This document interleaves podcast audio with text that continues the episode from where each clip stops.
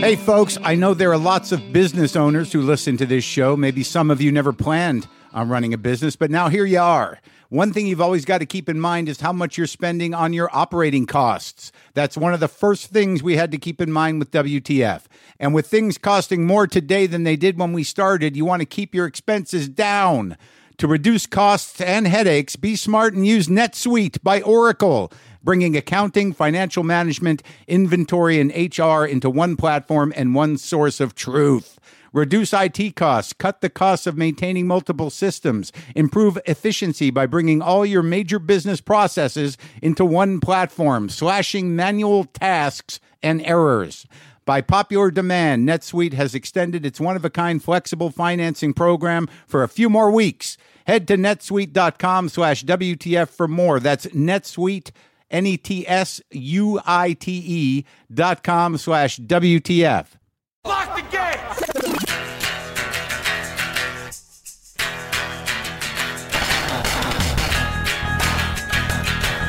All right, let's do this. How are you, what the fuckers? What the fuck buddies? What the fuck nicks? What the fuck wads? What's happening? I'm Mark Marin. This is my podcast, WTF.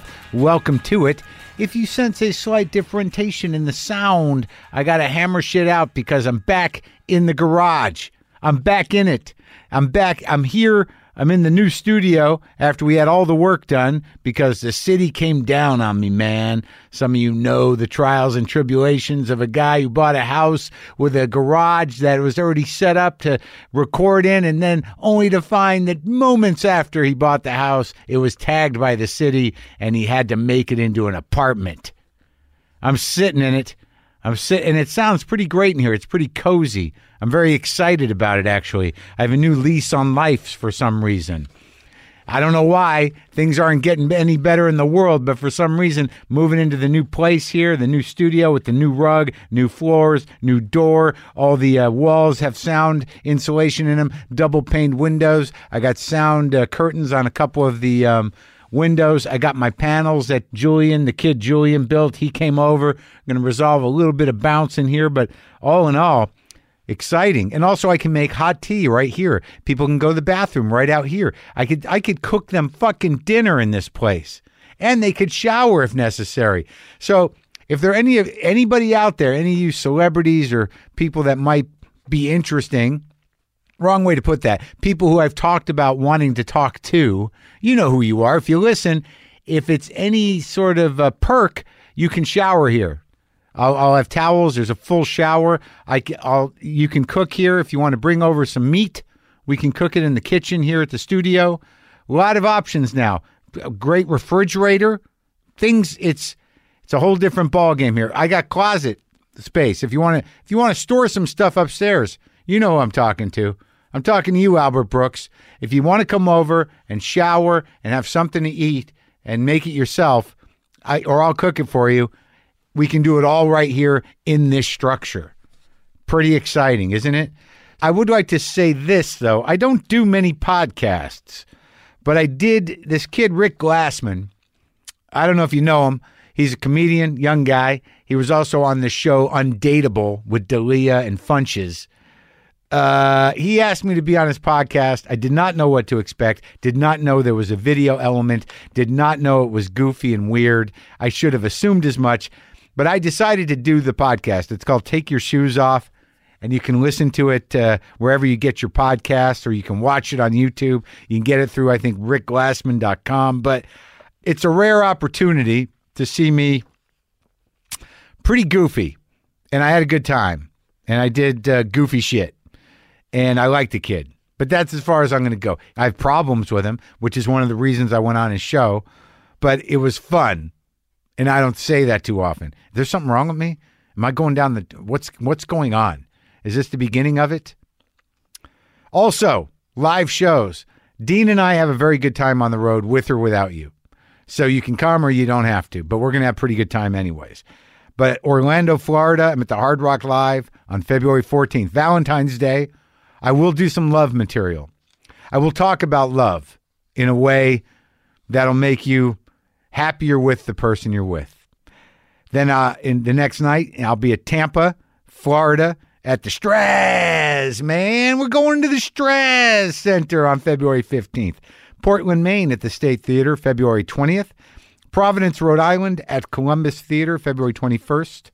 Uh, New Haven, Connecticut at College Street Music Hall, February 22nd. And Huntington, New York at the Paramount, February 23rd. You can go to WTFpod.com slash tour for links to all the venues.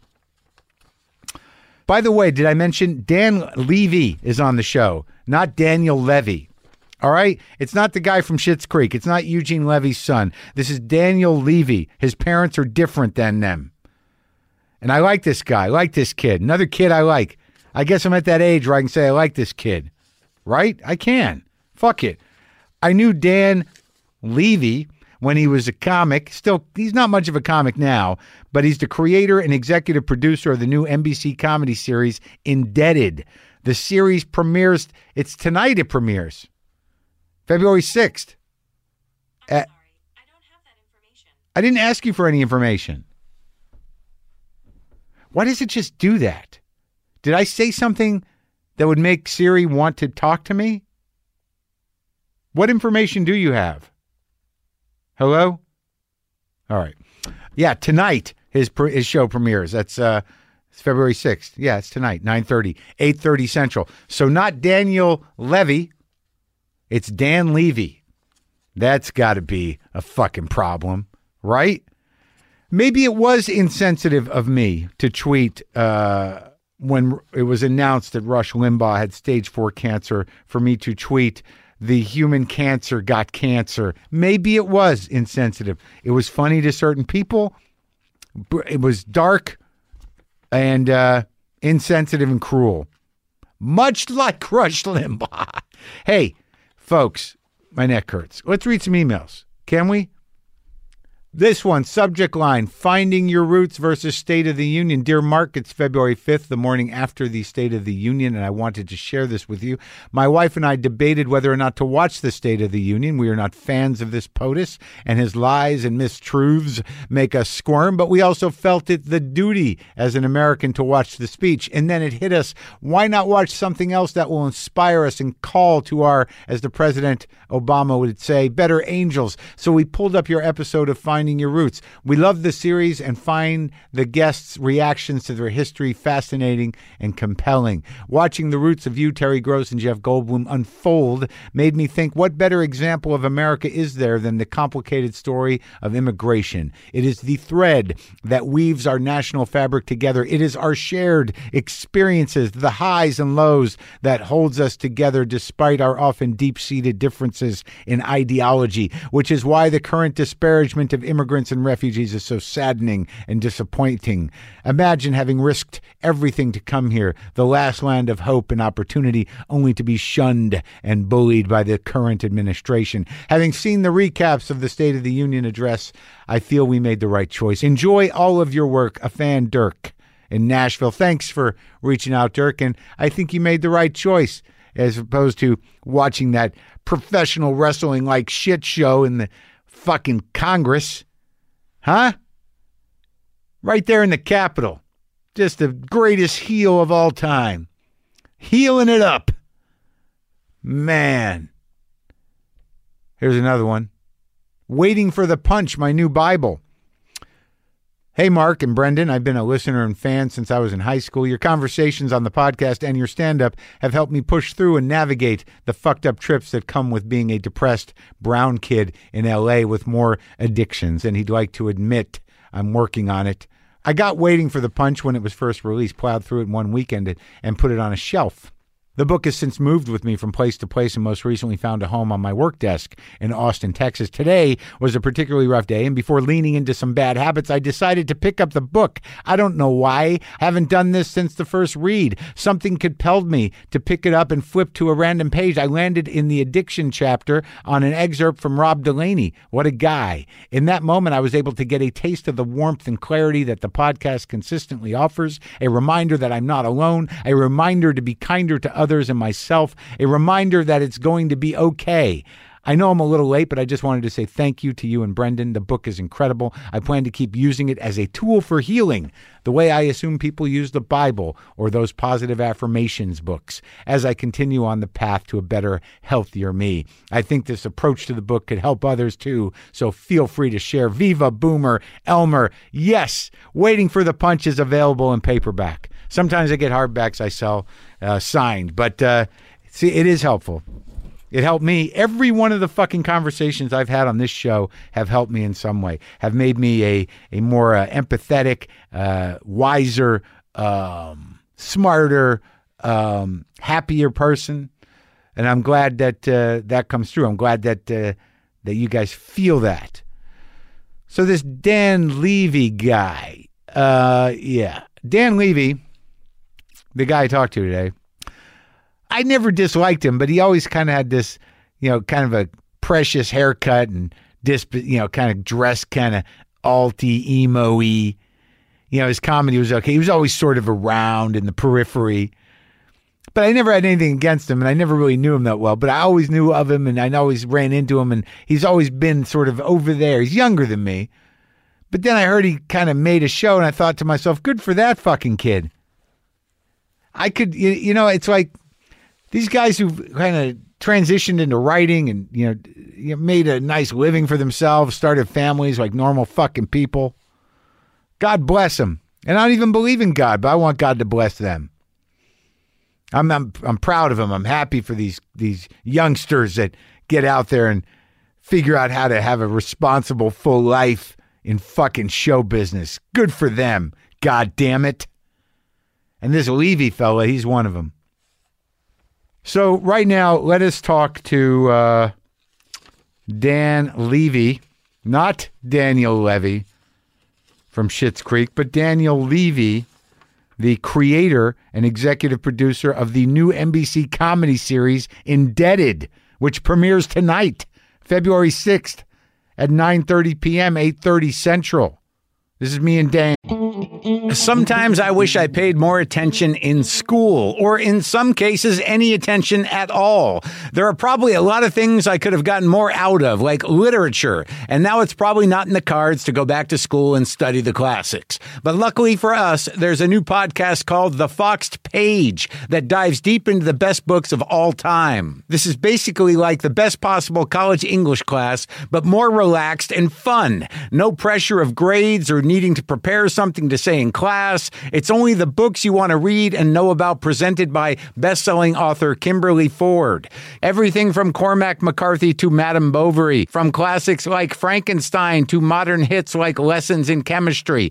I love Ireland, but I missed the boat on James Joyce. The Foxed Page has a three-part series on Dubliners, and that's a pretty great starting point. Want to get the most out of what you read? The Foxed Page is for you. Get it now wherever you get your podcasts.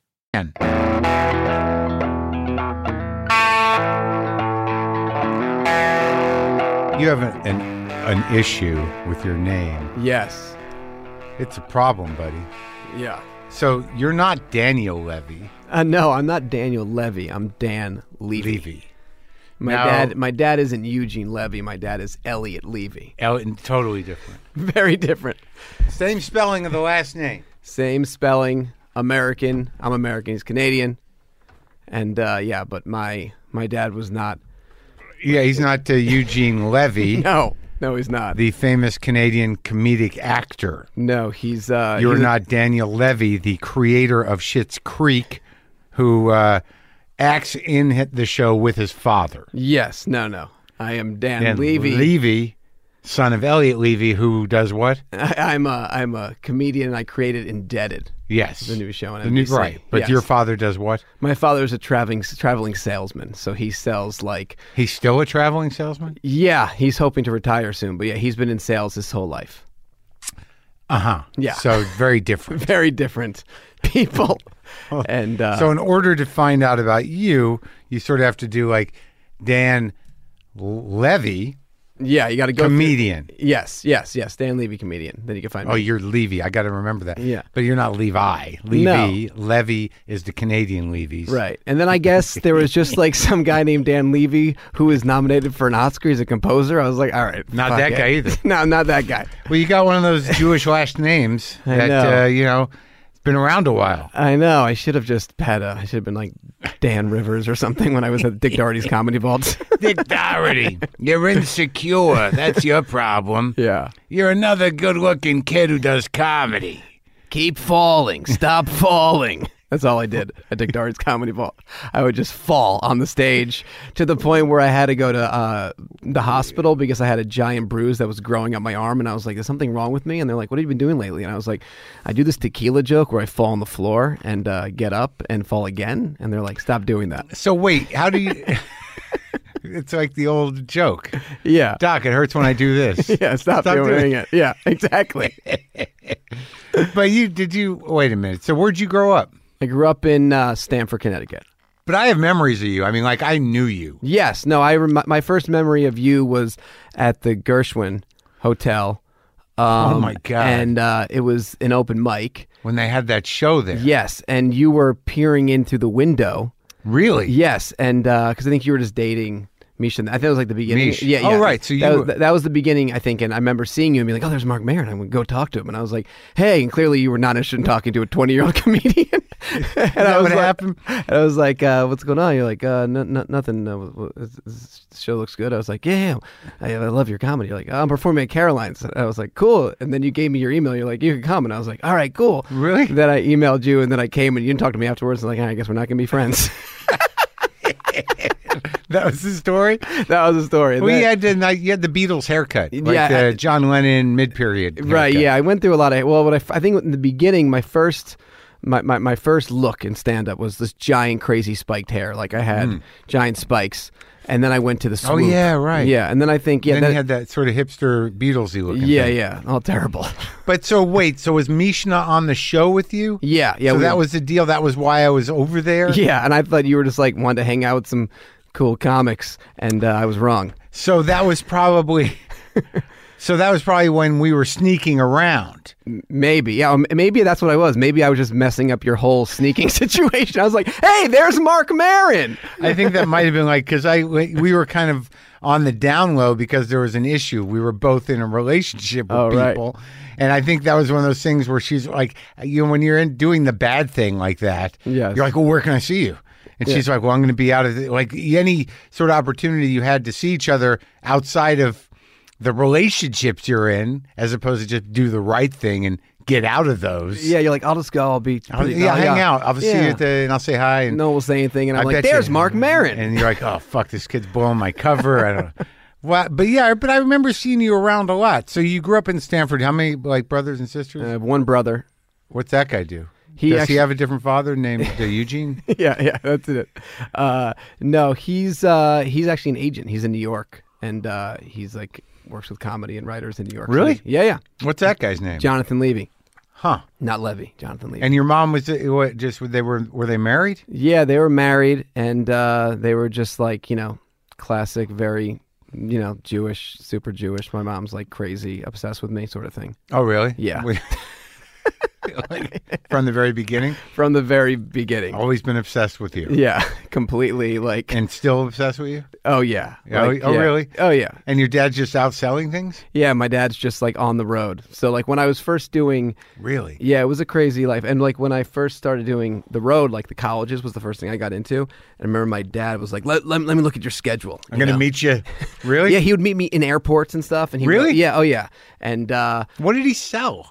well, What does he a went, traveling salesman sell? well in the in his in like the the height of the the career, he was like selling the Magic Bullet, which was that blender. Come on. Oh yeah, swear to God. So he would like Go to malls, uh, he'd go to supermarkets. supermarket, and stand there. Uh, no, not stand there. He go in the back and be like, uh, "You want you, you want to buy seven Oh, so thousand? he's selling to retailers. He's not Yeah, like yeah. out there like doing the demonstration. No, not demonstration. They're not his ideas, or else it would have been a different life for me. Mm-hmm. but but yeah, so he uh, he would do that, and then he looked at would look at my schedule when I was like starting touring, you know, and he was like, "This is insane. You can't go like you can't be in you can you cannot be in like Long Island and then go to Florida and then go to Rhode Island. Like this doesn't make sense." And I was like, "That you don't get it. Okay, this is like paying flying." my dues." Yeah. And then I remember I was in Paying the your mall. dues. I was paying my dues. And I remember I was in the mall, like in uh, Providence, you know, on that, and, and the Neon Entertainment, the college agency, called me, and they're like, started screaming at me. You know, I was like, I do not represent your fucking father. And I was like, what? Yeah. And I was like, what happened? He's like, your dad just called me and said uh, that I don't know how to book colleges, and my I, and, and he's going to send me a fucking map. I was like. Dad, what the hell are you doing? And he's like, I don't understand what you're doing. That guy's an idiot. I want to book your shows. And I was like, no, this is a nightmare. He's going to manage you. Here we Yeah. go. He, he wanted to be in charge of my schedule. Oh my God! Which which college age was that? That's memorable. That was uh, it was Neon Entertainment. Hmm. It was uh, I go to NACA stand stand shake hands and just do a bunch of colleges. Yeah, But your dad stepped in, my dad stepped in. and then the guy called you and was freaking out. yeah, they did that all the time. I remember I wanted. Neon did. Yeah, ne- Neon. Ne- They'd call you and yell at you. They, yeah, they'd be like, "What's going on? Like, you're, why why is your dad forwarding me like you know a Or Oh, your map dad kept doing it. Yeah, my dad kept doing it. And then I was like, you got to stop because you don't understand. Like, this isn't sales. This is like comedy. Like, Yeah. it's going to be terrible. And I have to like drive to, you know, Jamestown, New York and bomb and then come back. Oh my God! Yeah. Hold on, I'm gonna finish my smoothie. And I do it. Do you drink smoothies? Yeah. I like smoothies. Do you drink with protein powder? Yeah. I mean, I go back and forth. I don't, I, I just hate making them. It's like, I, that's the best part, making them. Really? You don't like them? Do you have a Vitamix? um, no, I have a magic bullet. I have an old magic bullet. You gotta get a Vitamix. yeah, I guess I should. You have an old magic have bullet. an old it's ma- nostalgia for you. No. this is what put me through college. no, it's just, it's just, uh, I don't like cleaning the smoothies. So I just like go to a place, you know. I just don't know what's in um, protein powder. Like it seems like it, it's it's mysterious. And if I think about, it, I'm like, I get it's veg- it's vegetarian, it's vegetable protein. I believe the label, but what do we know about them? We don't. I'm sure it's bad for every, everything. Ends up being like in like two years. Like, oh, if anyone ate wh- ate whey protein, uh, you now have cancer. like, god damn it.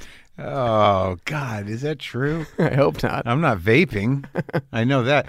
All right, so you're growing up. When did you start doing uh, the comedy? I but I, let's stick, let's stay with your father. So you Okay. had because I'm curious about that. So you had magic bullets at home. In the beginning, yeah, I mean, there was like periods. Like he was, you know, my dad actually wanted to be in show business. He came here in like 1978 or something. To E? LA? To L.A. Was here. Elliot for, E Levy E did? Elliot Levy came out here in 1978 and was like, "I want to be in show business." And uh, What was his plan? his he didn't have a plan. And he- Acting, uh, I- singing. like producing. What, oh, he's what- going to produce. He was gonna he was just gonna show up with a suitcase and be like, I'm ready to produce. Even though like in nineteen seventy eight it kinda seemed that easy. yeah, it might have been. That's, uh, that was the transition. yeah. And then uh, he was here for six months and then like my family was like, You gotta come back to New York and sell belts. What are you doing in LA? Self belt. Yeah. Wait, so your grandparents were in the belt business? My my uncle was. Your uncle was in the belt business. Yeah. he was like the uh, on the in the fashion district. Exactly. Yeah. Oh, knockoff belts. Knockoff belts, all that stuff. So then, Yeah. so then he had no choice because he didn't have any money or anything. So they moved back. They moved. So your it- father was this wayward brother who was sort of like, you know, the dreamer, yeah, kinda. and your grandfather was in the fashion business? M- Yeah, my uncle was. Yeah. So they just But how'd he get in? How'd your uncle get in? This is your dad's brother? no. It's my dad. It's my mom's sister's brother, His husband. husband. Sorry. Yeah. yeah. Oh, okay. So it's like second, it's once removed. Yeah, so So you your don't wanna- dad's really like, it was a problem if your mom, his wife's sister's brother is there, like, there's concern throughout the family. He's got kids. Oh, and yeah. He ran to L.A. No, it was. Uh, well, I didn't, he didn't have kids yet. He was about to have a kid. So, 78. uh, yeah. How I'm- old was he? I'm- in his 20s? yeah, and I was uh, I was born in eighty one. So then they they came back to Stanford because that's where they lived, and he just He took your mother out there, yeah yeah she met L.A., yeah for like six months they lived but on- they met in the East Coast. yeah they met in at sleepaway camp. And you're at sleepaway camp? Yeah, they've been together since they're fifteen. That's crazy. It's insane. so your mom's father's in the fashion business? yeah. No one's in the fashion business No. but your mom's sister's husband? yeah was in the knockoff like you know The, knockoff belts. belt business. exactly. It's very impressive. so your dad, he, he gives up his vague production dream. yeah, and he's like, all right, I guess. What, did he have any stories from out here? I mean, not no. I guess that they lived on uh, where did they live? Like they lived off they like Sunset and La Brea. But was he just out of college or something? What was the like? What did he do before that? No, nothing. This was what he always wanted to do. He got married, and they're like, he's like, I'm gonna go to LA. I'm gonna do this. And he came to LA. He met one guy, this guy Steve, who's like a second AD. That was his connection. That was my connection. When I moved to LA, he's like, call Steve. And I met Steve, and he was a second AD, and he was like, uh, this is very hard. And I was like, okay, thanks. And that was it. Steve. Yeah. Do you still talk to him? I I don't. I don't. He wasn't. There was one time where I was making like a, a web series for Comedy Central, and I called him to like help me. Yeah. And uh, my budget was like three thousand dollars, Yeah. and I sent him the script, and he's like, "I looked it over. I'm gonna need three hundred thousand dollars, and you're gonna need thirty days." And I was like, "All right, Steve, I'm I'm literally never gonna talk to you again." So how did your dad know Steve? he just, I guess he had he had a job on he had he had a job when he first got here, and he just met him there. I forget what the, I don't know what the job No, was. th- really? I don't know, but it so was- he didn't come out here completely blind. yeah, he just uh, He had one job. yeah, it- one, one But job. you don't know what the job was. Not what the job It was, in was. show It's business. in show business, yeah. And then and then he like you know went back, just not not wanting to go back, but they went back, and then he started working in belts and you know this whole business and uh, In New York. in the eighties, and then that was good, and then like he basically realized You that made a lot of money, I think he made okay money in, but in the your, your beginning. but your your sis, your mother's sister's brother probably made some money, huh? I, th- I think so. I'm Uh, not, you don't know. That, it seemed like a big time for knockoffs. The it 80s. did, but it didn't seem. I mean, no, one- I didn't seem that way based on everyone's lifestyle. To Oh, be yeah, yeah. honest, I mean, I don't know. Growing up, you didn't think like you didn't go over to that guy's house and go like, "Holy shit!" yeah, Ah. yeah, yeah. No one lived on Long Island. No, no one, no one lived on the line. They was like in Connecticut, and it was, you Ah. know, it was fine. All right. And then, uh, yeah, and then, and then I think at one point, like my dad was like, "I don't want to do this," and then try to like get into like, you know, just random Connecticut production work, and I was like, What? "Yeah, yeah." How old are you? I was probably like twelve. And he just wanted like he's like, "Is there a film shooting here?" He, yeah, he basically was like, "I'm gonna try to like do production," and I was twelve, and I know what he was talking about. I was like, "Okay," and then that was him just basically not working for a decade, and then Okay. and yeah, and then so uh, is your mom working? Yeah, my mom was in like uh, education, so my mom was you know running a. That's vague. What? she, she worked for Head Start. Oh, okay. And then uh, so she did that pretty much the whole time. As Oh. my dad sort of figured out um, that he was mad that he wasn't in L.A. and he left, and then and then he got it back into sales like later in the '90s. So after the decade of production, local production, Well, yeah, or try, he was just, just trying to figure it out. Like looking back, he was just trying to figure out what to do. Yeah. yeah. how's he now? Now he's good. Now he's like, yeah, now he's very chill. I mean, he always was a huge stoner, like my whole life. Like, I remember, like, going to a concert for the first time and, like, smelling weed and being like, oh, daddy. Like, that's what he is. so he used to, like, I think during that time, How old is he? he's 68. So he's like a bona fide kind of um, 10, 12 years older than me. So he's like, you know, like a 60s guy, kind of He almost. kind uh, of almost. 70s maybe. Maybe Yeah. he's just like a yeah, stoner. Yeah, stoner. And, like, I think, like, Music guy? he's not now a baseball guy. Oh. just loves baseball and loved David Letterman. That's like really what I remember. him. Just he would like read the baseball encyclopedia and then laugh really loud at Letterman and then go to sleep and then go and then start his day again. and that was it. So he like scr- you know he was he screamed at us constantly when we were younger, and I feel like that was part of like. His pro- frustration? His frustration, but now I think he's gotten older and he's, you know, he's happy and he's just high and he's just chilling. He's wa- he umpires on the weekends to like, Oh, yeah. he, he loves umpiring. And What's he, your mom do? Still the. my mom's retired now, so my mom just chills and just calls me constantly and tells me about her friends, kids I don't know, and you know their IVF and all that kind of stuff. So this is your life. This is my But it life. doesn't seem like there was a lot of, like, you, you didn't, you're not traumatized. No, I mean I'm not. I'm, I wouldn't say I'm traumatized, but I think like part of probably like my my drive to like succeed and all that kind of Yeah. stuff probably comes from that time in my life where like I look back and like my, I don't want to be him. like my dad. Yeah, like what what was he? You know, he no, he wasn't. You know, he always says like he's like. He jokes around, but he's like, "I wish I knew you when I moved to LA," you know, because like, you know, you. to me, like he Yeah. wish he had my, he wish he, I- he wishes that I was his connection, because you know he looks back, he lives vicariously through me. So you he's a know, little self involved? I mean, I think they, yeah, I think everyone is right. No. No? I know. I mean, they are, but to a degree where he still like looks back at, as uh, that there was this weird kind of missed opportunity, like that things didn't work out for him somehow. Yeah, like he talks about, you know, he talks about that as you get older, you think about that. But I think like m- me and like my career has like been so awesome for him, especially Oh, this really? show's like based on my parents. So it's like he, This you know, one. yeah, this show, yeah. Yeah. So he gets to like you know hang out with Steven Weber and tell him to wear an Abraham Lincoln shirt, and like you know he likes that. So he, he and he's, they've always been good with that. With like early on in my stand up, he would like drive me, you know, like back and forth. So you didn't go to college? I did. I went to Emerson.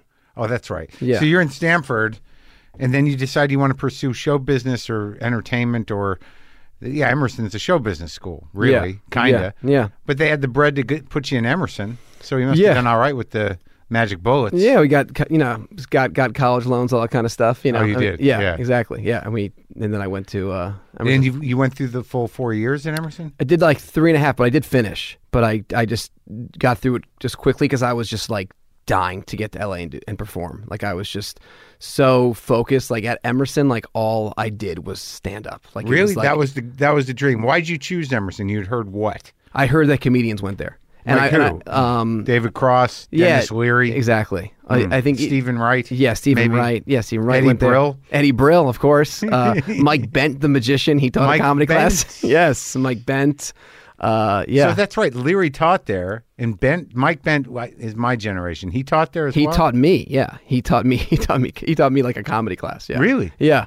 So what are the classes you take in Emerson? This Uh, is when there was only one Emerson. It was down on Beacon or wherever. or Yeah. Commonwealth. Where was it? It's down right by the Fenway, kind of. Yeah. It was uh, Not when I really. by it- the bridge there. It was off of uh, Beacon Street, wasn't it? That was yeah. When I was there, it was still Beacon, and it was also Boylston and Tremont, and now it's the entire Boylston Street.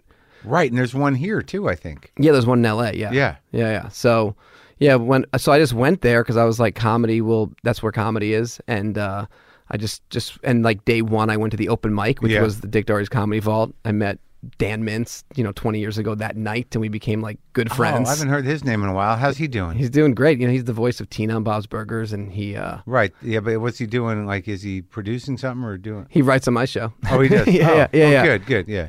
and um uh and we just I performed that night and then I basically did stand up like every like I don't know it was like 14 times a week I was like open mic comedy studio comedy the comedy connection was still Faneuil Hall and it was just like nonstop I was just in, it was it was insane Impulsive. compulsive I was psychotically obsessed with it So who was your generation there in Boston though? Be so Mintz, what he's not from that area, is he? well he's from Alaska but he started at um at that time yeah And he got you're dealing with Dick Dougherty, who I dealt with. Yeah, Dick Doherty, he'd come in the back with his weird hat and he would just sort of judge you. And then Joey was at the Comedy Connection with his stopwatch.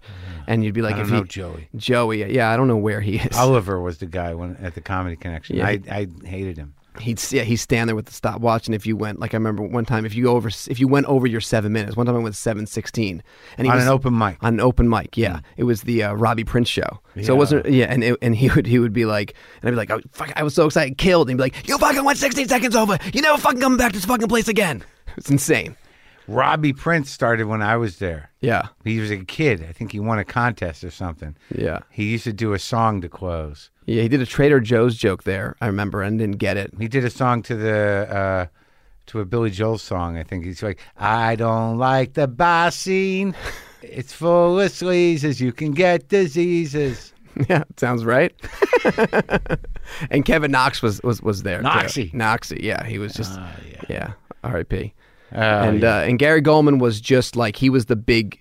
He was the big guy. Like when I got to Boston '99, he already was like head to LA, did the Tonight Show. Goldman. Goldman, yeah, No kidding. yeah, yeah. And he was and Eugene What year Merman. is this? was '99. So Goldman, because I missed Goldman's rise to whatever. I met Goldman fully formed at a different time. So he was a guy that, and Eugene Merman, that was a different scene because that's the one thing you had in Boston was like you had the comedy studio alt scene later on, but then you had the the kind of provincial, uh, dug in Boston thing. Yeah, Nick's- like Nick's right, comedy Right, style. the Noxies and the Mermans don't cross. No, but but I was you know I was so young and I didn't even I was just so like perform anywhere so I would just bounce back and forth you know I'd be like Right, i I'd open of for like course. Adam Ferrara at Comedy Connection then I'd be like performing on a rug in front of five people like you know in in Harvard Square somewhere you Right. know? So they had that stuff there. yeah Yeah. And then when did you decide so so you so you rushed you you stacked your classes so you could get out early? yeah I rushed because then I ba- basically in uh, I think I was a s when I was twenty I got selected to be in the Aspen Comedy Festival the funniest college comedian thing and uh, and I got flown to Aspen. I was like 20, and it was like this From cra- New York? from Boston. Oh. and it was You're this- still in I'm college. still in college. Yeah. And I went, and it was like the first time where it was like, you know, in like a real, like serious, like um, industry event sort of thing. But whose festival was it then? Was it, It was- still HBO? it was HBO. Yeah. Lou Viola saw me at Comedy Connection. Because his daughter went to school in Boston, I think. Oh, okay. Yeah. So Yeah, he came so in. he was scouting around. Yeah. Lou with his long gray hair and yeah. beard. Exactly. Just be- Oh. Uh, Fucking Lou Viola. What's he up to now? I don't know, but I remember just being like, oh my God. It's Lou Viola. I know. I remember that. I had the same feeling about Lou Viola. Like, these people that used to be important, I know. Then you look back and you're like, why the fuck did I was I freaking out? freaking out, Freaking out, Well, they sweating. are. Well, they because they, these people at the, at different moments have power, right? So he had power over that thing, Yeah. and we- of course, it was reasonable to freak out. You wanted to do the thing, Oh my God. I but then remember- if you live long enough, you're like, that's the guy that used to be the thing guy. Yeah, I think he's like a pot farmer now. I don't. I'm not even joking. Like it's like you care so much about these people, and then it's like, oh, you don't even you're not even around. I know. I remember that. I remember running into him again. He was like, he's not even in the business or something. Yeah, that, that that happens where you like get so stressed out, and then you meet. you- I remember there was some also like some executive sometime who was like killing me, and then I remember finding out he's like, oh yeah, he works he works in fashion now. I'm like, what? how'd he's giving that me happen? comedy notes for five years. He's out. he's out. Oh my God, that's so true. Yeah, There was always those people. I had a I had a fundamental disrespect for the other side of the business that didn't really h- benefit me. I, in the am big I'm aware. Yeah, what are you aware of? I just didn't I didn't understand that you you, you had to you know kind of reach across. yeah, I know. You know that I mean- about me? I- yeah, You've heard? Yeah, I've heard. You're- you're- like from have you direct- on this podcast. yeah, yeah, for years. If For you- years and you've been years. talking about it for years. You- it's like Adam Carolla and his construction job. It happened a long time ago. It's clearly life defining, but you should be over it by now. yeah, but you're not, and that's fine. That's what makes it you. I'm over it.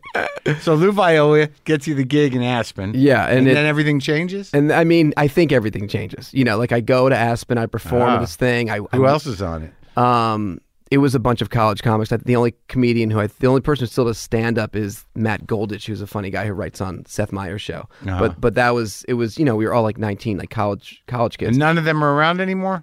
Uh, no, no, Hmm. and uh, and then uh, I won that, and then I You won it. I won it. Like I was like, I won, you know, with my Yeah. disc man, like listening to Green Day, getting pumped for the shows, and I won that. And then I got put on like another show with like like the regular, you know, because I was a college winner, so I got put on like the show with like Geraldo and Gaffigan, and like clearly was not as good as those guys, but thought I was Right. And that's sort of what you know drove my. did you uh, do all right on that show though? I did okay. Yeah, I did Yeah. okay, but I was in Aspen, 'cause it's hard to perform there. yeah. It was it's a terrible place to do comedy. and Can't it's- uh, breathe. and Audiences are terrible. and Yeah, it's not not great. It's like rich people and executives, and you can't breathe. Ski people and locals. Yeah. Exactly. Yeah. But it was just this sort of like amazing experience because I was super young. It was my first real experience with like Show business. show business in a Yeah. Mm. way where like Steve Martin was there. Like I was like, and I was walking up to people, the, the Wayne's brothers in elevator. I was like, Yeah. hey, I'm Dan. I just won this festival thing. And they're like, we don't give a shit. But I was so happy. I'm, I was the same way where you're like, I'm here. And they're like, what? Yeah, no one cares. And well, it's like, it, but you realize as you, like now when you, you when you meet these people and you're working in the business, you're on shows forever. That uh, this is just the job. This is their life, Yeah. right? So they and you're like, I did it. And they're like, what? What did you, you know, what did uh, you, do? You did nothing. You're here. You, you got you flew. You took a terrible, scary flight to Aspen. You dipped into the into the like weird uh, the jet and, and dropped into the bowl there. yeah, and you're performing in a, in a ballroom. Yeah, in a place that's not good for comedy. Yeah. Oh, you performed in the ballroom, like Performed at the at that hotel. Yeah, exactly. George Lopez introduced me. Oh, good. Yeah. Well, there you go. That's There we go. exciting. Yeah, it was a good time. Yeah. Yeah, he was a nice guy. um, at the hotel. What was that? The Jerome. Yes. Yeah. Yeah. I went to that a couple times. I don't. I mean, yeah, that must have been near the end of it. It was. It was because then that that was it. But then I remember being so upset because I did that, and then the next year was Montreal, and I couldn't do New Faces because technically were I wasn't. done. I was done, so I went and just did it, and that's where I saw you again for the second time, and I didn't see you since the Gershwin. And I remember being like, "Hey, Mark," and you're like, "Ah, look at you, you shiny fuck." You're always pretty well put together. yeah. Did Yeah. I say that? I Something believe, like yeah, something. I remember everything that people say to me because I was like, "There he goes, we're friends." that? You're well. I always I, I thought like that kid's got his shit together, and he's clearly puts a lot of effort into you know dressing and whatnot. Yeah. Like you had a thing going. Yeah, the- And I and I decided that you were like not part of the problem, but that like I was gonna for some reason just bust your balls. yeah. But I Mm. loved it. Yeah. Yeah. Yeah, because I remember seeing you at different points. So in Montreal, then what happened? then Montreal, and then, then at that point I had like you know like I had all, uh, th- and so the Montreal thing was basically I had like my managers. Were and- you like I? But I won in Aspen. But, come on, can I yeah, just? I'm- yeah. and it Oh, was so- Who's the manager? the manager at oh that was I got Br- I went with Brillstein. I, I was Brillstein at that point. With Bernie? No, no, no, no. Oh. it was uh, it, Which guy? was Tim Sarkis was my manager. Sarkis. That's yeah. good. That's the David Cross, John Yeah, Groff. the exactly. Pedig- that's pedigree. Is he still your guy? He's not my guy, Yeah. but uh, but he's a good guy. And Yeah. he- you know I just was so new. Sarkis signed you. Where'd he sign you? he signed Out of me- Aspen? Um, yeah, and I came, I did that, and then I came for like my first generals in LA, and I met him then, and then he signed me there. Ah. And uh, So the so people were banking on you. people were banking on Sarkis me. doesn't fuck around. Sarkis doesn't fuck around. Sarkis wouldn't sign me. you weren't as shiny. No, I definitely was not. sure. I was problematic. I had to go into Dave Becky's office when he wasn't even a real manager yet. he was still working at the improv. No, it was after that. He was a, he's sort of a half a manager at Jimmy Miller's company, Right. You know, and he and I and I knew he managed Tom Rhodes, so I was sort of like, "Fuck, he'll manage you," and I would I'd go in there. I'm like, "Come on, you manage Rhodes," and he sat me down in front of Jimmy Miller. Jimmy Miller looked at me and goes, "I see a little good and a little bad."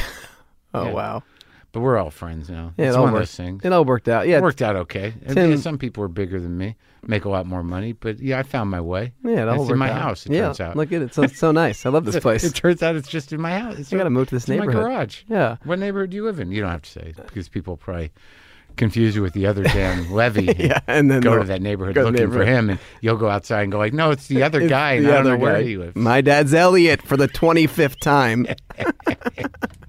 so okay, so Sarkis is he's your guy in Montreal. He's my guy, um, but he was so my guy. I believe in Montreal he didn't come, and someone else from the company. now that's kind of so okay Because now- I realized, you know, I, I So first Sarkis was he that that's what they they he said like yeah you're the guy and then immediately he's like hey take care of this kid you know because I haven't got I got Dave Cross business and uh, yeah, and he's twenty. John Groff business Yeah. so who who did he put you on who did he Um, and then there was this guy. who's the, Uh, then the other guy the from other guy Boston? was this guy Jay, yeah and then he, and then then my, my friend Brad was also like uh, interning, and he was it, wa- it, wa- it was not a good so situation. Br- Brad ended up managing you no, he was just the guy I talked to and be like, hey, is it normal that managers don't call their clients back? it is it, it turns out yeah, and then but it's awful It's awful. And I remember that that year I just would call him constantly and he wouldn't call me Tim. back. Yeah. And then for Christmas, I got gave him a phone. And I remember he called me. He's like, people lo- are, are laughing so hard about the phone. I was Right. like, that's so funny, but honestly, call me back.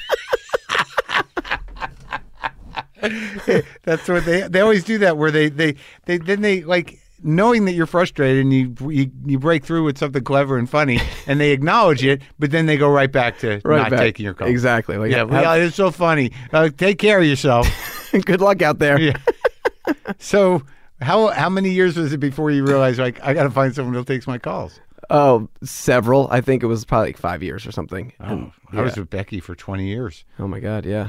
I was almost, I was almost with three. No, I was with three yards. I was with three yards, uh, like a couple years ago. But Oh, I, yeah. I've been, I've been through, you know, I've been through all the managers. I, I like them all, but now I don't have a manager, and it's fine. it's fine Yeah. you don't need one I mean, not right. n- I, got a lawyer yeah, I got a lawyer. And I an got agent. I got friends. I don't know. I Yeah. feel like I call people because. but you're writing so like you know what yeah. are you going to do What am I gonna do? Yeah. And but now, well, well, it seems like you should. Yeah, maybe not. You're a showrunner now. Yeah, I'm a showrunner. I mean, I still go out and you know perf- perform every once in a Ah, while. but no one cares. No one cares. no one's no, no no one's filling a theater to be like, oh yeah, let, let, let's go check out the showrunner of Indebted and see what he has to say. He has some jokes from 2007. But he used to write on the Goldbergs. Yeah, I got I got Goldberg jokes. I got all sorts of stuff. I didn't mean to be mean, but see, that's what you bring out of me. Like there's a moment. There. Yeah, there you go. yeah, that's it. Like that's like the old days. Yeah, we're When I back. said no one cares. We're, back. You're yeah. sneaking around. I'm blowing your spot.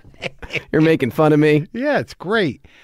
But but what does happen? Because like, who did I talk to? Was it Ad? Who was in here? Adam Pally. Pally, yeah. Yeah. Because he's on the show, right? Yeah, yeah, he's the show. He yeah. is the show. Yeah, he's on the show. Yeah, he, he is. He's he's the main guy. He's the guy. he's playing uh, not you. He's playing a he's playing a ver- version of me. Yeah, Yeah. just like how they're playing a version of my family. Yeah. Um, but this didn't really ha- did it really happen? Thi- well, I mean, yeah, I mean, not not exactly what happened, but basically, you know, we talked a little bit about like my my parents, sort of like you know how they've lived their life, and then um, about like a year, ag- yeah, like a year and a half ago, I was talking to them about you know long term healthcare because I have a lot of friends who are sort of like dealing, Dealing with their folks? dealing with their folks, and Yeah. I was like, so do you guys have that? Like, what's your plan? And my mom was like, no.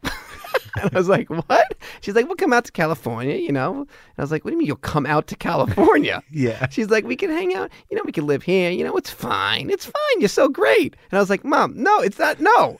Like she's her whole thing is like she just thinks I'm so like successful and everything is just I'm gonna take care of everything and I was like we need to make a plan like there you guys cannot just move in with me and my family like Yeah. because like you're you you want Where's to come she to from? She California from New York? she's from Brooklyn yeah Oh, so yeah, she actually talks like she that. actually talks like that that's why Fran Drescher's playing her She actually talks like a Brooklyn Jewish lady. oh yeah totally Oh, wow. yeah So their plan was sort of like he's successful and he's got a place in his house and we'll live there. Yeah, but I don't really. That's what that was the thing. Like it's a it's, it's what there wasn't really like a, a place. So I was like, we need to you know sort of sit you down and figure it out. So we kind Yeah. of started like organizing like their retirement and their sort of plan. And that's when I was like, I should pitch the show because this is insane. So are they here?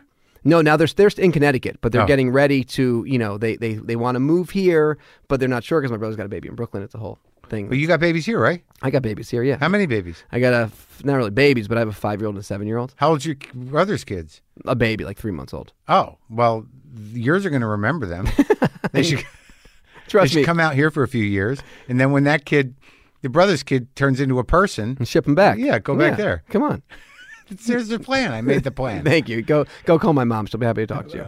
But all right, so b- but after like the thing is is like y- it's this is one of those situations where they asked me like, do you want to talk to uh, you know, uh, Dan uh, Levy, Yeah. not Levy? I'm like, yeah, I know that guy, but like you know, when I knew you, you're like just this kid with a haircut, and then like all of a sudden I'm like, what the fuck is he running? He made a show. he's running a. Th- he's one of those guys that figured this out a way to. Make a living without drag, you know, wandering around the city, Well, it was doing the road. really what happened was I was on the I was like on the road like in 2000 like I remember you were trying. yeah, I was trying hard. I was everywhere. and I had a million miles. I was, you know, performing wherever I could. I was doing the Comedy Central presents and with bangs. You know, I was doing all that That's stuff. the bangs, Mm, The right? bangs So and a but- vest. And Oh, then I- it was I just did a special with a vest. Was that a mistake for you? a 100%. Yes. I feel like it's going to be a mistake for me too. yeah, yeah, you know what? Because I bought the vest and I thought this looks pretty good, but I haven't worn it since I did the special. Oh, yeah, I don't know can't- why I do that. I can't ever do any throwback Thursdays because it's completely embarrassing, and I'm like, you know what? I'm not gonna just. but we, you were like, so we have things in common. So you like, you're the guy that bought the thing for the special and never wore it again. yeah, I can't wear. You don't. I mean, you should Google Dan Levy Comedy Central presents. I did a. Uh, I wore like a. I wore a suit. I did. A, I did a. I did a special like four, ye- three years ago, whatever it was, Yeah. and I wore a nice suit, and that, that that's a good look. But but anyways, yeah, it was. I was you know trying. I was on the road. I was doing all all the things, and then um, I was always like you know writing scripts and stuff, and then it was the year that I wrote a oh, script. jeez, Yeah, you see, look at it. that's dude. I'm telling you. Oh my God, Yeah. Uh, everything's. Everything's bad in that picture. yeah, just don't even. It's But not. you know what's horrible? You look a lot like me. yeah, remember people used to say that. Yeah, I mean, like I feel like that must have been why I was like, I like that guy somehow. We're connected because he's like a little version of me. Yeah. somehow. yeah, but I had hair like that too. But this was not, and you were pudgy. Yeah, I think. Well, I wouldn't say I was pudgy, but No? I, I mean, I guess I was a little bit. Maybe it was something about the vest. And everything. No, I mean, I, d- I wasn't working out or anything. I was just sort of, you know, eating but you, candy. you know, you had sort of this kind of like early alt rock thing going. You know, right? yeah, I, I don't. I was just sort of grasping at straws. I think I was like, I'll wear this vest. I'll take this haircut. You know, I always was, you know, Yeah, yeah. Like, who And- am I? Maybe this will make it clear. and it did not. But that's a bold look with the tie loose and but it's not really a cool vest. It looks like from a suit that your dad had or something. no, it was fully picked out for the special. It I, was. know, Uh, I, know, I did that too.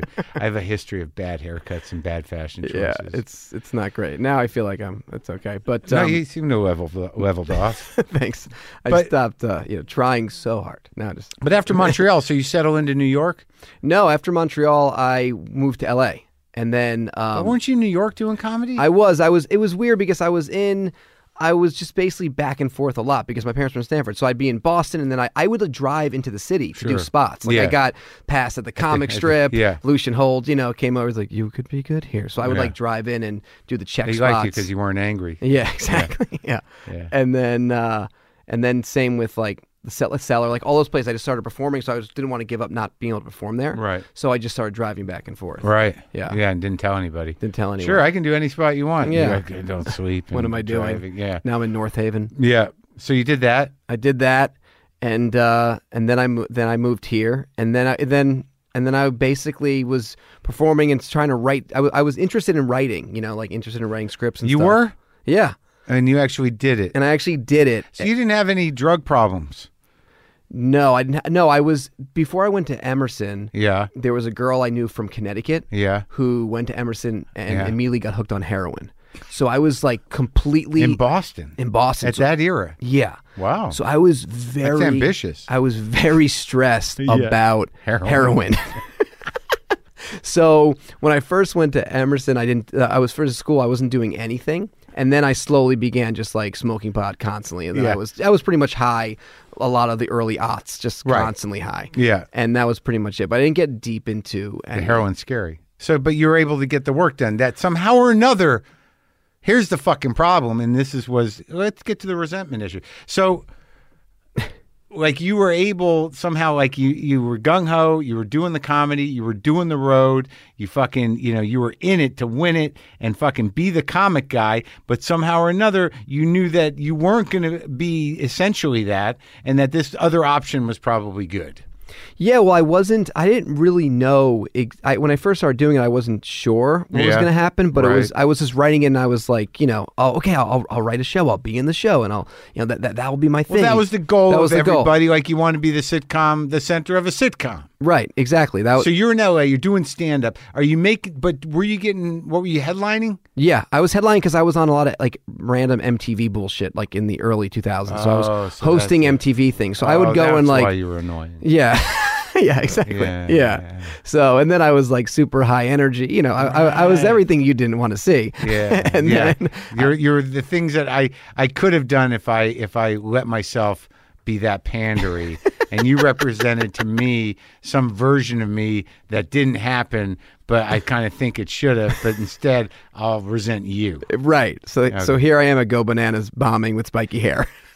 Ah, Go bananas. Go Bananas. Where was that place? Cincinnati? Oh yeah, that's Yeah. right. I had a Yeah. bad night there. Yep, so did I. well, well, one time it went so bad. I think one night it was uh like I thought I saw I had one of those things where I thought I saw the light. Yeah. So I just got off. It was going bad anyways. Like, thank God I got the light. Good night, Cincinnati. And walk off stage and the 20 booker minutes. was like, You did twenty one minutes. Did you, have, did you have to go back out? yeah, they're, they're like, you gotta go. I was like, uh, sorry, uh, what's up? Go So- back out. I went there. The guy booked me thinking that I was a huge star because of Air America, and he paid me. He made a deal for a fucking insane amount of money, and I sold like twelve tickets. Oh, my And it was just the fucking worst. Like at the end of it, I'm like, "Uh, you don't, you don't have to give me all the money. He's like, no, I made a deal. I'm like, yeah, but you're never going to work me here again. I'm like I made a deal. I'm like, all right, fuck it. Oh my god. And you did twenty three minutes? No, I did the whole time. Okay. I'll do the time. Yeah. That's Yeah. one thing I learned. You're gonna do the fucking time. It might be terrible. Yeah. But I did it. Got to. Yeah. If anything, I'm I get in trouble for going too long. Like I, that, I, that's my. Even if I'm sucking, if I'm sucking, I go longer. I know you love the si- you love the in between. You love the in between the jokes and people just waiting. I don't know what it is I like, but like I think really, if, if I assess it properly, it's sort of like I don't want them to be able to say that they didn't get their money's worth. Like if if I'm stu- if I'm terrible, like I'm going to keep trying. Yeah. and it just gets ridiculous. And that, and instead of doing an hour, I do an hour and forty five. None of it good, but they can't. They they're gonna leave going like she He tried. tried. He was he was there for 3 hours. Yeah, we just couldn't get us. we held out. there was one night in Orlando where I did uh I gotta go there. I don't have a good feeling about it. no, it was it was it was it was for Puma and it was like I don't know if I could say what it was, but they uh What- what- is it- was it that bad? well They still associated me, with me with it. And, so I wore a, uh, yeah. So I went. It was like a fashion show Mm. thing that they're like, we're gonna have you, and the same sort of thing. They were paying me like too much money, espe- especially then to do this. Yeah. And I got there, and they're like, hey, just so you know, it's gonna be like, you know, there's gonna be ten thousand people, and you're gonna come out after this fashion show, and you're gonna have to do like a lot of material, and you know, write a lot of golf jokes. So I had like a conference call about golf Was it jokes. corporate? Which company sent you on this? MTV? It was it was yeah, it was an MTV Puma thing.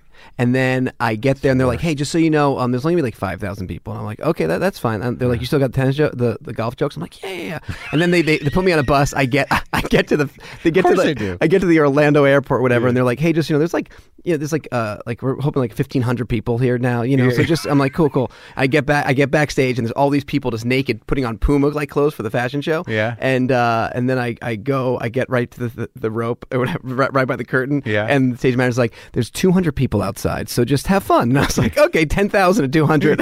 And I go outstage and I'm like, hello, Orlando. And I realize I'm on a catwalk. Yeah. So I put my set list of my like jokes that I wrote about like t- Tiger Woods Yeah. or whatever the hell it was on the stool. And I walk all the way down the catwalk and I'm like, hey, Orlando, mm, how's it going? And it's just fucking dead silence. Like no one wants to be there. And I was like, I got some jokes, and then I realized all my jokes were on the stool, so I just quickly, like, slowly head up the runway, just walking very quickly, and I grabbed the joke, and it was had some terrible Buick jokes, and it was terrible, and it was one of those things where I was like, they're not going to pay me. And then I got some email like on Monday being like, "Thank you so much. We all loved it." And I was like, "You guys weren't there, but I don't care. yeah. Yeah. Oh, that's yeah, those are the worst. but did they pay you? They paid me." Those are the, those were terrible. Yeah. Oh my god, man! I used to do like when you do when I worked for Comedy Central, you know, they would want you to represent the network or whatever, right? Yeah. So they'd be like, you know, so and so from promotions uh, is going to contact you about this show that maybe you have. They want Comedy Central talent for the advertisers, so you go do those things, and they're never good. Ter- no, it's it's Oh, always my it's always God. bad. You always feel bad. Yeah. Not not great.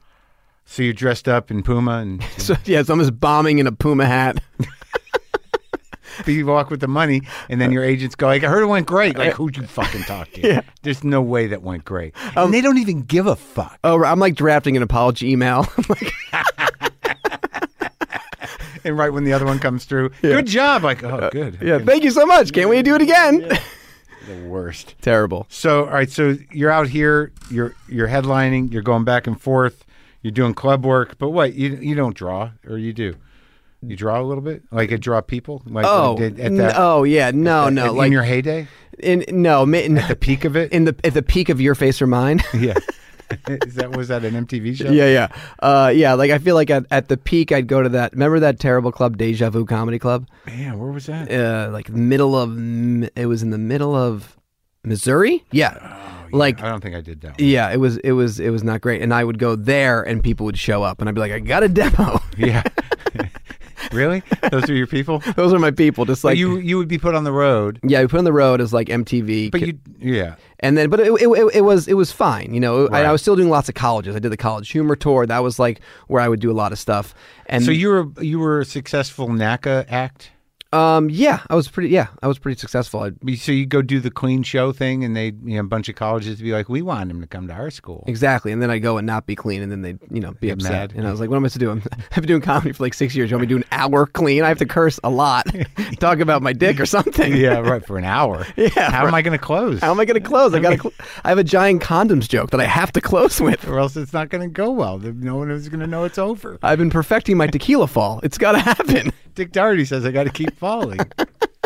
yeah. and then uh, and then it was actually uh, Whitney Cummings because we were uh, both like writing pilots, and she was like, "Hey, if if if my show gets picked up, would you want to like help me, you know, punch it up?" Because we always sort of wrote wrote jokes together and stuff. Me and Really? Whitney. How'd Yeah. you know Whitney? Just from stand up in L.A., we you know we were Are we you became the friends. same generation, kind of? Kinda like I, you know, she started like a li- she started like after me. Yeah. But um, we became, you know, we just became friends. How and- old are you? I'm 38. Hmm. Yeah. You're around the same age, right? Yeah, and We, we we hosted a show together at M Bar. We we became like really good friends. Oh, M Bar, yeah. Yeah, and then um and then she was like, "Hey, I'm doing this. I have this pilot, Two Broke Girls, and I have, I'm doing a show, Whitney. If it uh if them if they get picked up, would you want to help me do it?" And I was like, "Sure. I mean, let me know." And then I just and then the shows got picked up, and I worked on her first show, Whitney, and Ah, then you picked the wrong one. picked, picked the wrong one. That's where she was. and uh, and then uh, and then I went there, and then Yeah. that was the first time I was ever in a sitcom writers room ever, and I was like, oh, this is a whole. I did not know what this was, and I was still like doing random colleges. Like that first year of being in a sitcom room, I was On still Whitney. yeah on Yeah. Whitney. I was still like traveling. I was like doing some stupid Red Bull thing. I was like, See, but she didn't know much either, did she? She had never really been in a room No. before, had she? So she wrote this thing, and she was learning on the fly as well. At least you had a, a peer in the situation. yeah, like at least I knew what she thought was funny. I mean, I didn't know like how at, at all how a sitcom is run. So at who that was in point. the room? Who was running the show? Who was running? Betsy Whitney? Thomas was running Whitney. Oh, okay. Um, and there, and it was just really, uh, it was, it was a crazy experience because it was that thing that you hear about. You know, it's like every week they'd want to change what the show was about. It should be about her friend. It should be about her relationship. It should let's have So it was a, it, there was problems immediately, yeah. is and it what wa- you're saying. Yeah, it was just it was difficult, and she was and it you was know, on the air. it was on the air. Yeah, it was like, On NBC? It was on NBC. Yeah, and it was like There was a Delia was the love interest. yeah, Dalia was a love interest, and it Yeah. was just uh, and it was just like this intense sort of I remember when it was happening. yeah. There was billboards everywhere, and it was like uh, Yeah, a- because I think she asked me to play a part of a psychiatrist in one of the episodes, and I was like, yeah. You said no. yeah. Yeah. I well, I couldn't do it, but I was like, I really didn't do any of that kind of work. And and at the point I was at then, because it wasn't that long ago. Yeah. right. What was Well, it it's- five, six years ago? No, I think it was like it was no, it was like nine or ten years ago. But I was already in the podcast. I was already doing the podcast. Yeah. I remember. And I was sort of like, do I do I need to do that? I don't need to do it. Yeah. Yeah. And then uh Was it like one season? it was one se- no, two seasons. Yeah. One was one that one season Just was didn't shorter. it didn't take.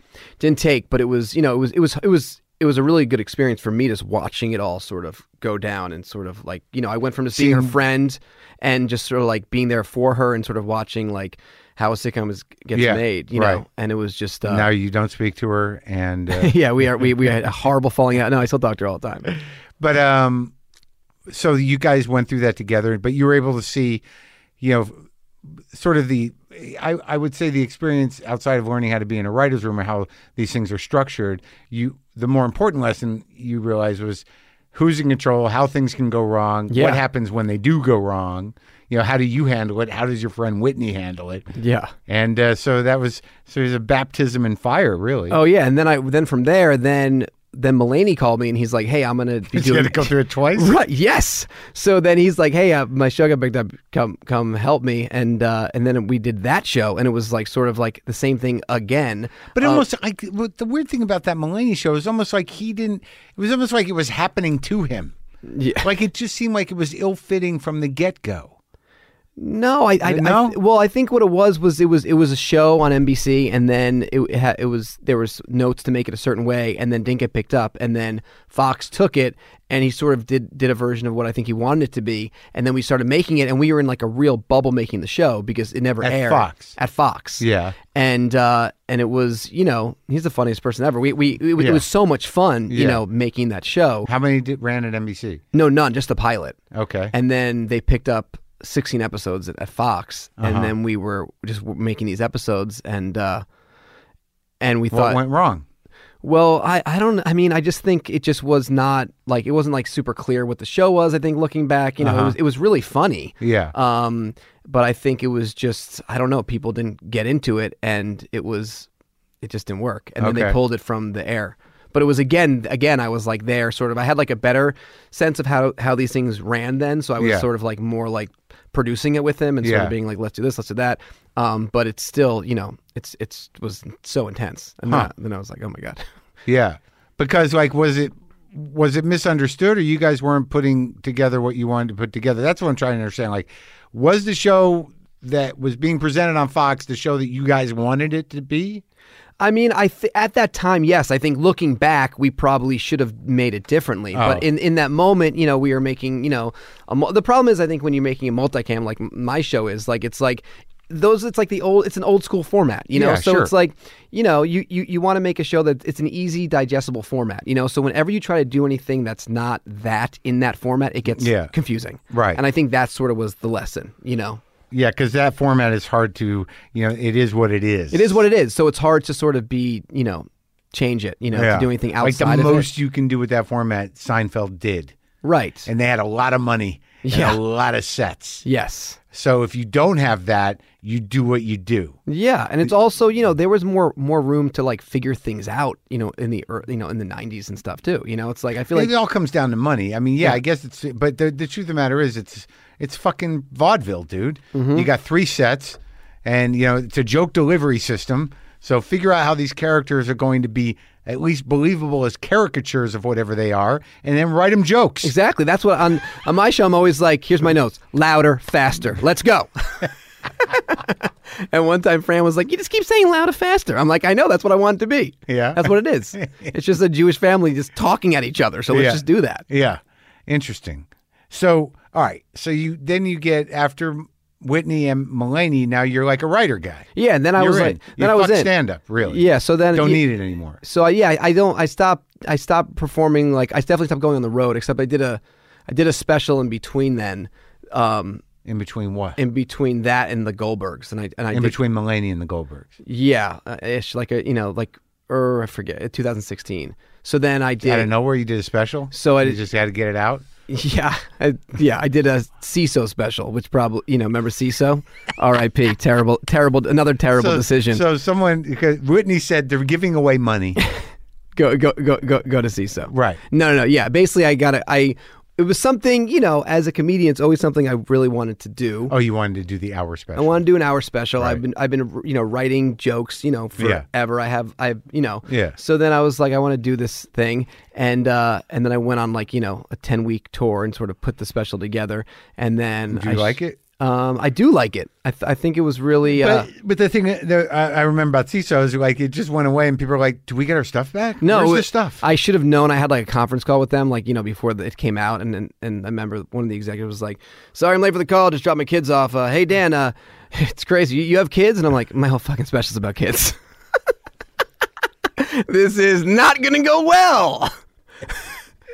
so the, the main guy didn't see it. Yeah, yeah, And so, it was uh, already going down the drain. It or was. what? I, I guess they were. I think they were already like you know pulling down the cubicles as our conference call was going on. Can you hear that, Dan? Yeah. yeah, we're moving. We're moving. Where? Downsizing. Oh, oh did A- Apple buy you? No, no, no. Who bought you? Uh, no one. We're gonna um just close everything. Okay, can I get my special back? No. Um, where will it be? Nowhere. Um, Gotta okay. go. G- hello, hello.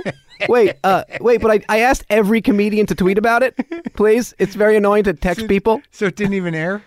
No, it aired. Okay, it, It totally, it totally aired. was on CISO, which is a streaming thing, right? It, it was yeah, it was a streaming thing. and then it all went away. And then it was done. And then I was like, well, that was a. I'm glad that I, you know, went on the road for 11 weeks with a three month old got paid baby. for it, though. Oh yeah, I got paid. But And, now uh, with this special, do you, do so you- much money too. CISO was just giving me so much money. They didn't give you a lot of money. No. Did do you do you have a copy of the thing? Yeah. Oh, good. Yeah, yeah. No, it's it's good. I have a. I have, I'll sell it to you. It's in my trunk. So eventually you can just like throw it up somewhere. No. yeah. Yeah, I think on so. YouTube or whatever, Yeah, and it's then funny. under a different name. Like I don't know how that got up there, but Yeah. you can go watch it. Yeah, exactly. It was so weird. Someone someone pirated the Dan Levy Lion CISO special. someone is a hardcore Dan fan. That's crazy. Crazy. Well, I guess I'll watch it. It's live on Facebook. do that. Yeah, it'll only take me 10 years to figure out how to upload it. I'm sure it'll be fine. So so after that, you, who hires you for the Goldbergs? so, Adam Goldberg. Uh, You know, so that's the other tie-in. Like um, I know the other Adam Goldberg. Right, So yeah. I don't know the other Daniel Levy. Right. But I do know the other Adam Goldberg, and it's the bane of his existence. Right, It used to so- be, not so much anymore. Yeah. And you guys wrote it in to fuck with him. I don't think that was nice, but what are you going to do? So, I, I, I didn't do it. You knew it was happening. yeah. Um, yeah. And, uh, Yeah. and then that was, um, yeah. So then, I, then Adam called me and then he was like, uh, my buddy Steve was like, you know, you should bring on Danny's funny. He was looking for like, you know, just some funny people to bring on the show. how long did you write on the Goldbergs for? Uh, three seasons. And who's Adam Four seasons. Goldberg? Go- Where'd that guy come from? He's a writer. He was, uh, you know, writing movies and TV shows. And, Okay. then, and then he had the show. So he's just and so you're working with Jeff Garlin a lot. Yeah, Jeff Garland all the time. Uh huh. And uh, I work with him and then I see him, you know, Jones on third. So I Yeah. see a lot of Garland in my life. That the restaurant? yeah, the restaurant. There's a restaurant he's always Jones? at. Yeah. Oh. Yeah. Uh, that's still around, Jones? I th- yeah. Yeah. And, um, but. the- CISO bought it and then uh, Uh, so we don't know what's going to happen. I don't know with what's it. going to happen. Come But, to uh, CISO's. restaurant where they they just have five TV screens over the bar running all their specials. And, you know, that's where you can see it. Yeah, oh, you have to that's- go to the bar at CISO's. Yeah, that, that that's what something I would fucking do. Someone would be like, "Hey, the people who own CISO are opening this restaurant. You want to invest? They they, they love you. They they loved your special. They know it's all about your kids." I'm like, "Okay, yeah, yeah let me." That sounds great. Can I eat there whenever I want? yeah. they'll have a table for you every time. oh, that's cool. Oh, it is cool. So you do that for three years, and you're like, I'm going to leave. I got an idea. I'm going to do my own thing. Yeah, well, during that time, I kept on. You know, I was trying to get my own thing going, so I would like you know pitch shows, and you know, I wrote, Had wrote a you- show last the year before that. Before this show happened, I had another show that I wrote that didn't m- make. Before the new one. Yeah, So which one? What was that called? that one was. Oh my god. Looks like you've done some acting here and there too, eh? Oh yeah, I played Fedora guy. I've played uh, cool therapist on On Whitney. on Atypical. oh, because I think I was supposed to be the therapist on Whitney. Yeah, it was on Atypical. Oh no, and the fedora guy was on Crazy Ex-Girlfriend. Yeah, and then I play a comedian on my show. I play uh, annoying cousin Dan, Oh really? who's inviting people to his comedy shows. Got to write yourself in. yeah, why not? so indebted. Yes. The one you tried to sell before this was called what? The one I tried to sell before this, I forget. I think it was it was this untitled Dan Levy. And what was the That what was- the angle?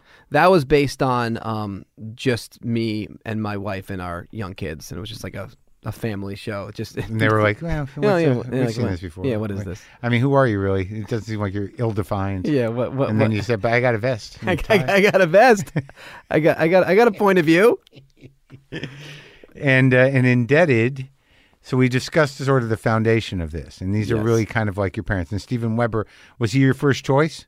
Um. Yeah. Well, he he yeah yeah because he, he they auditioned they auditioned Dad, so I knew. Uh-huh. Yeah, we wanted him. Yeah, and that and he knows how to do these three camera things. Oh, he's incredible. Yeah, I mean, him and Fran together done like 500 episodes. So like talking to them about like being on the Paramount lot in the Yeah. 90s, and Right. Wings, yeah, and he he really is like a true like version of like my dad. It's, Uh-huh. it's pretty great. Now, so tell me now that your your dad's uh, his buddy Steve's not working on the show. He- no, he's not. He's not involved.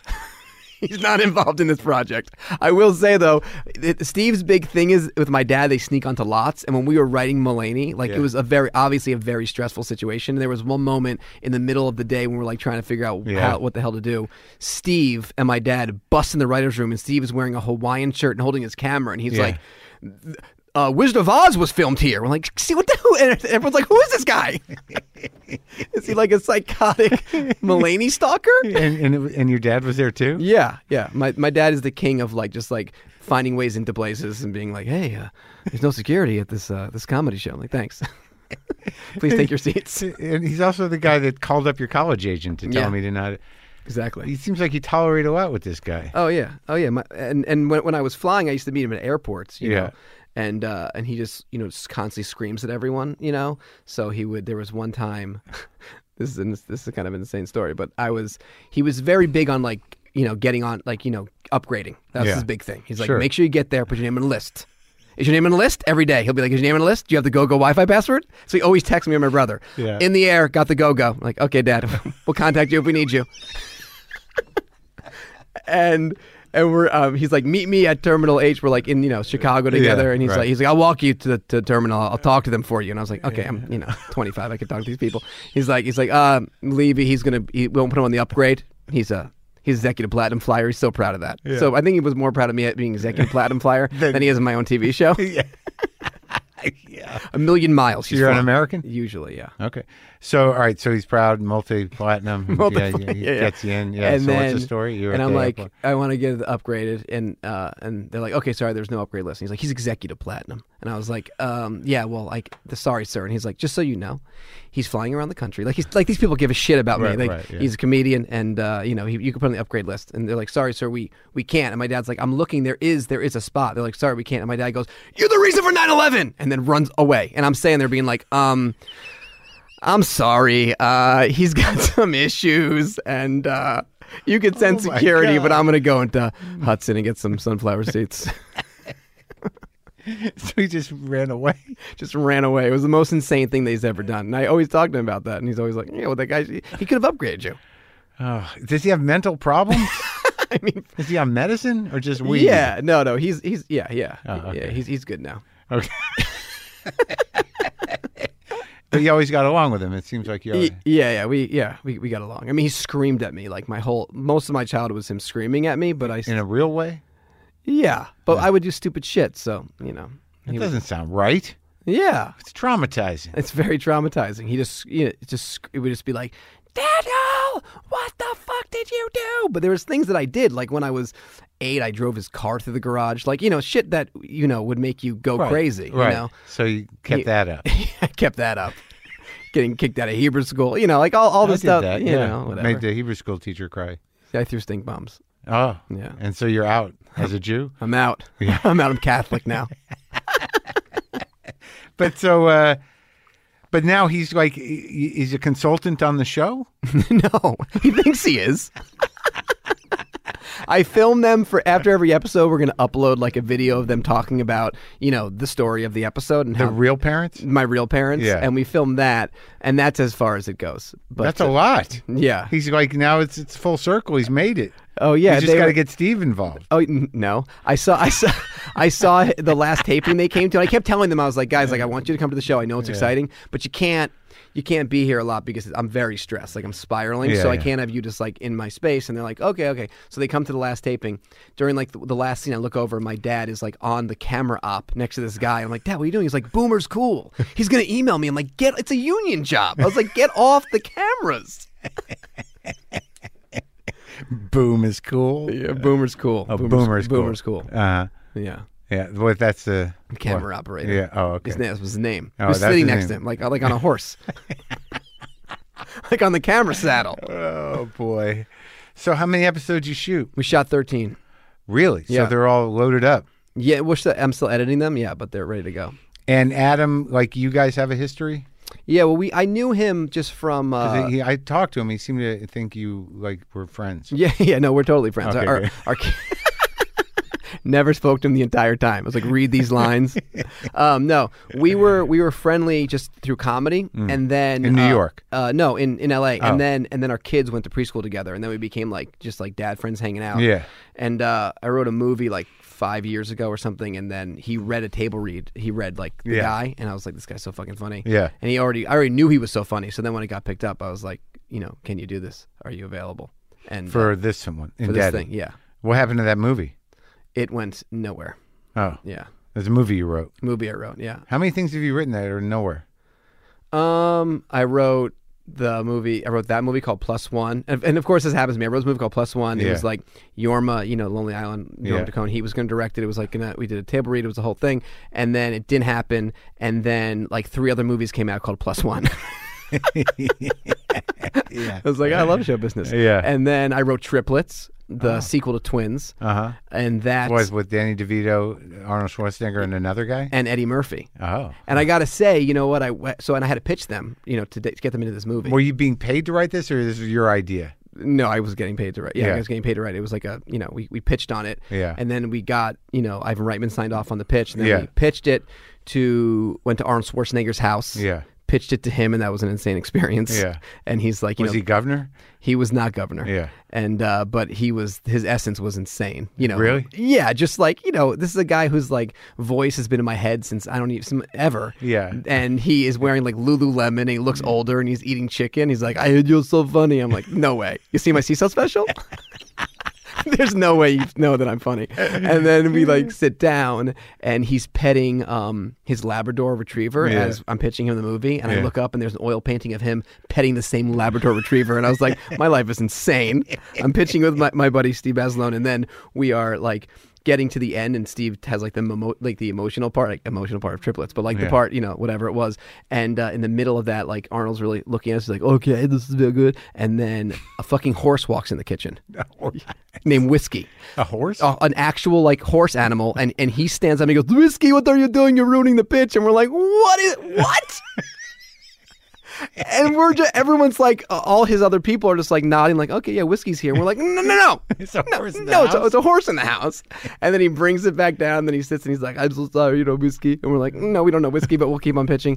And then after that, um, we're walking out and Ivan's like, what an interesting guy, right? And I'm like, "Eh, there's a horse at this pitch, guys. Is no one going to bring this up? And then- Ivan Uh-huh. was there with you? yeah, yeah, they were all there. And then we had to pitch Dane DeVito And, uh, and He's he- a great guy. He's great. He was great. He was the least interested. He was like, "Why do you want to do this?" And we're like, ah, "I don't know. Can we pitch it to you?" And we pitched him the entire movie. And he had a, he had like a long goatee at the time, and he Yeah. was so funny. He like was like really thinking about it. And he looks at my buddy Steve and he goes, "Could you just tell me it one more time?" And Steve goes, "Wha- "What part?" He goes, "Eh, "Just the, the, the beginning." We're like, "The, the whole fucking pitch."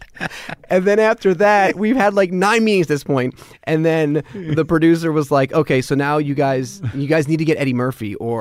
or else we can't like you know greenlight it or whatever. Yeah. So we're like, Yeah. I was like, this is amazing. And I remember hearing you, you interview Chris Rock, and Right. you, you asked him what he talks to Eddie Murphy about, and he said comedy, the comic strip, Yeah. all that stuff. So I was like, all right, if I could just get Eddie Murphy to talk about the comic strip, Bring up Dennis Wolfberg. and yeah, you're good. exactly. Yeah, right. So then um, we're sitting there and we're waiting for Arnold. Okay, this is the day we're in Eddie Murphy's house. It's incredible. I'm like, we're like waiting to go in, and uh, you know, we're waiting for him. And then I see, we hear his voice, and he just goes.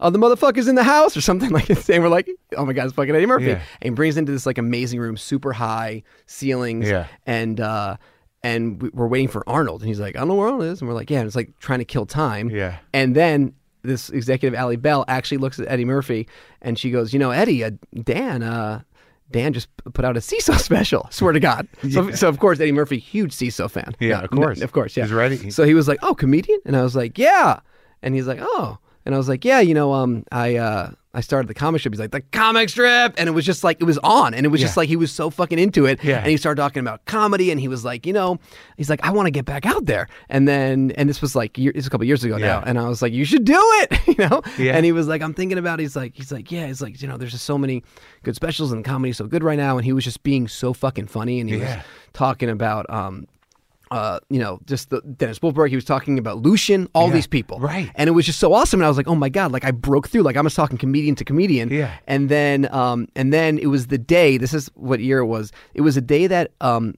Donald Trump attacked Arnold because he was the new host of The Apprentice. Okay, that was that day. Before he was president. No, he was president. Oh, right. So Arnold comes in in a cowboy hat. He's like, "I'm so sorry, I'm late. Could you believe the Twitter storm?" And we're like, and he's like, you know, "The- Donald, he's obsessed with me. And like, I'm, s- I'm, I'm here. Like, I think I'm like thinking back to like Dick Doherty's comedy. Vault. I'm thinking about like my entire life, and I'm Keep like, falling. I am in Eddie Murphy's. House pitching him triplets with Arnold Schwarzenegger talking about the comic strip, and he is mad because the president, who is Donald Trump, is attacking him on Twitter. I was like, "What is my life?" And then did you pitch to, those, to that- Eddie? Yeah, we pitched it to him and he was laughing and he was like really into it. And then he was like, Look, man, you guys seem real funny. And uh, Arnold, I love Arnold. I want to do a movie with him. So, uh, you know, send me the script. If it's funny, we'll do it. And then it was just that classic like, we rewrote the movie a hundred times and then nothing ever sort of came to it. Huh. But uh, but it was a great story. you Yeah. know? and I got to meet Eddie Murphy, and then I saw Chris Rock at the um uh, wh- when he did his last tour. I went Yeah. to I went and saw him, and then in front of me was Eddie Murphy. So I was like, should I say something? You know, I don't want to Because it's risk. Because what if he's like, "Who are you?" Right. Yeah. So then, but then we got up at the same time. We were exiting, and I was like, just right next to him, and I was like, Eddie, and like three security guards sort of grabbed grabbed me, and I was like, it's Dan triplets, and he's like, oh yeah, man, where's that script? And I'm like, I don't know. Great seeing you. it was equivalent to me seeing you at the Gershwin Hotel. Where's that script? where's that As you're being script? escorted. Yeah, as I'm getting sent to like you know. Oh man, that's great, man. Yeah. Good stories. so when does uh you know the uh the show go on? It comes out February sixth. I guess we're doing this in ro- in in conjunction with that. Right. Yeah. I'm just. This is to promote it. It's prom- we're promoting it. We promoted it so much. Is it funny? It's actually like I'm honest, honestly, it's funny. It's Yeah. because here's here's the thing. I felt like everyone is funny on the show. Well, yeah. and I feel like that's sort of the key to like multicam success. Is like it's got the cast is so good. And who's your guy? Who's writing it? me and uh, Who's in the room? who's in the room? Hell yeah. Mm-hmm. uh, um, Dan Mintz is there. Uh, Teresa Mulligan is there. Annie Mebbin's there. Rupinder Gill is there. Yeah. Um, Stephanie Monte Ritter. Um, Jean Cross is there. My, my, my, my, my wife, Rachel, is in the room with Audrey, Annie Mebbin, David Garasio. Big room. Yeah, I mean, a lot of people were consultants. I'm Yeah. sure a lot of people out there are going to be like, you forgot me. But. I was there. I'm the assistant. I was I'm there. the writer's assistant. I'm there. Oh yeah, Joe Feldman, writer assistant. Um, uh, Clay, writer assistant. But uh, yeah, we had uh, we had we had a good, a great. It was you know mostly And you're mostly running women. it. I'm running it. You're the showrunner. I'm the showrunner. This is the first time you've done that? Yeah. It's so intense because so many other all the other jobs I was just like you know I was the good friend of the creator Yeah. who they trusted and I would like you know you know work with them and you know And pitch Whitney. jokes yeah And Whitney Mitt- or and then Mu- Mulaney, too Mulaney, yeah. right you know write jokes with him we'd work Yeah. we'd work all the weekends on Yeah. him and stuff but when I was in the Goldbergs it was like I'd show up and pitch a bunch of jokes and be like all right guys and then write a script and then go home and like you know it'd be nighttime and I just do my own thing and then I'd leave you know now as the showrunner it's like oh like I have to think about everything always and I'm just Yeah. like like not sleeping and losing my mind and kind of realizing why people go crazy. Right. But, Yeah. you, but you don't have to be the crazy showrunner who makes everyone else crazy. no, no, I tried not to because you know I've you know it's it's it's not great. Yeah. But if it but if it works, i- you're you're fucking set. yeah, I mean hopefully. It's so different now. I mean, I get if it really works, Yeah. it'd be great. Yeah. Yeah. But you know, it also could be, you know, I'm also very Good aware. season. Yeah, it Good could be like season. a good season, everyone. Uh, they're going to air one and a half episodes, but good news, they're going to stream the the season special on Peacock. Okay, cool. Well, there's a win. Yeah, got to be positive. Wait, yeah, I got. Yeah, that's funny. It's like it, that's like the other joke, the other doctor's joke. It's like, uh, hey, uh, hey, everybody, uh, good news. It, it came out great. They're going to air one and a half episodes, but on bigger news, my seesaw special, my seesaw special is going to be on Peacock. We don't know what's going to happen with these things, but Yeah. it's like the joke uh, you, with the good news, bad news. Yeah, shit. yeah, yeah, yeah. Do you go to the doctor's office? You, there's good news and bad news. What do you want first? The bad news. and he's like, "You have cancer." Well, what's the good news? You see that secretary up front? I'm fucking her.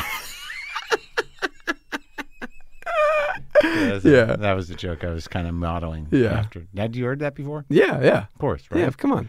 For all the jokes. All right. Well, good. So now everything's clear. We're we're okay. We're okay. Are we good? Yeah, we're good. Now, do you go? do you go to work now? What day? is yeah, it? I got to go. It's- Monday? It's, Monday. It's Monday. And you go to where you- at CBS? Or I go, NBC? t- I go to, Go to uh, Burbank? in, in, po- in post, I'm just going to the Sherman Oaks. Just do some editing. I'm just editing now. Oh, That's so, it. It's yeah. done. Where was done. the soundstage at? Sony. So many in Culver City. Yeah. Ah, Stage 28 so far. okay. So hopefully everything will work out. Say hi to everybody for me. I will. Thank you, buddy. Thank you.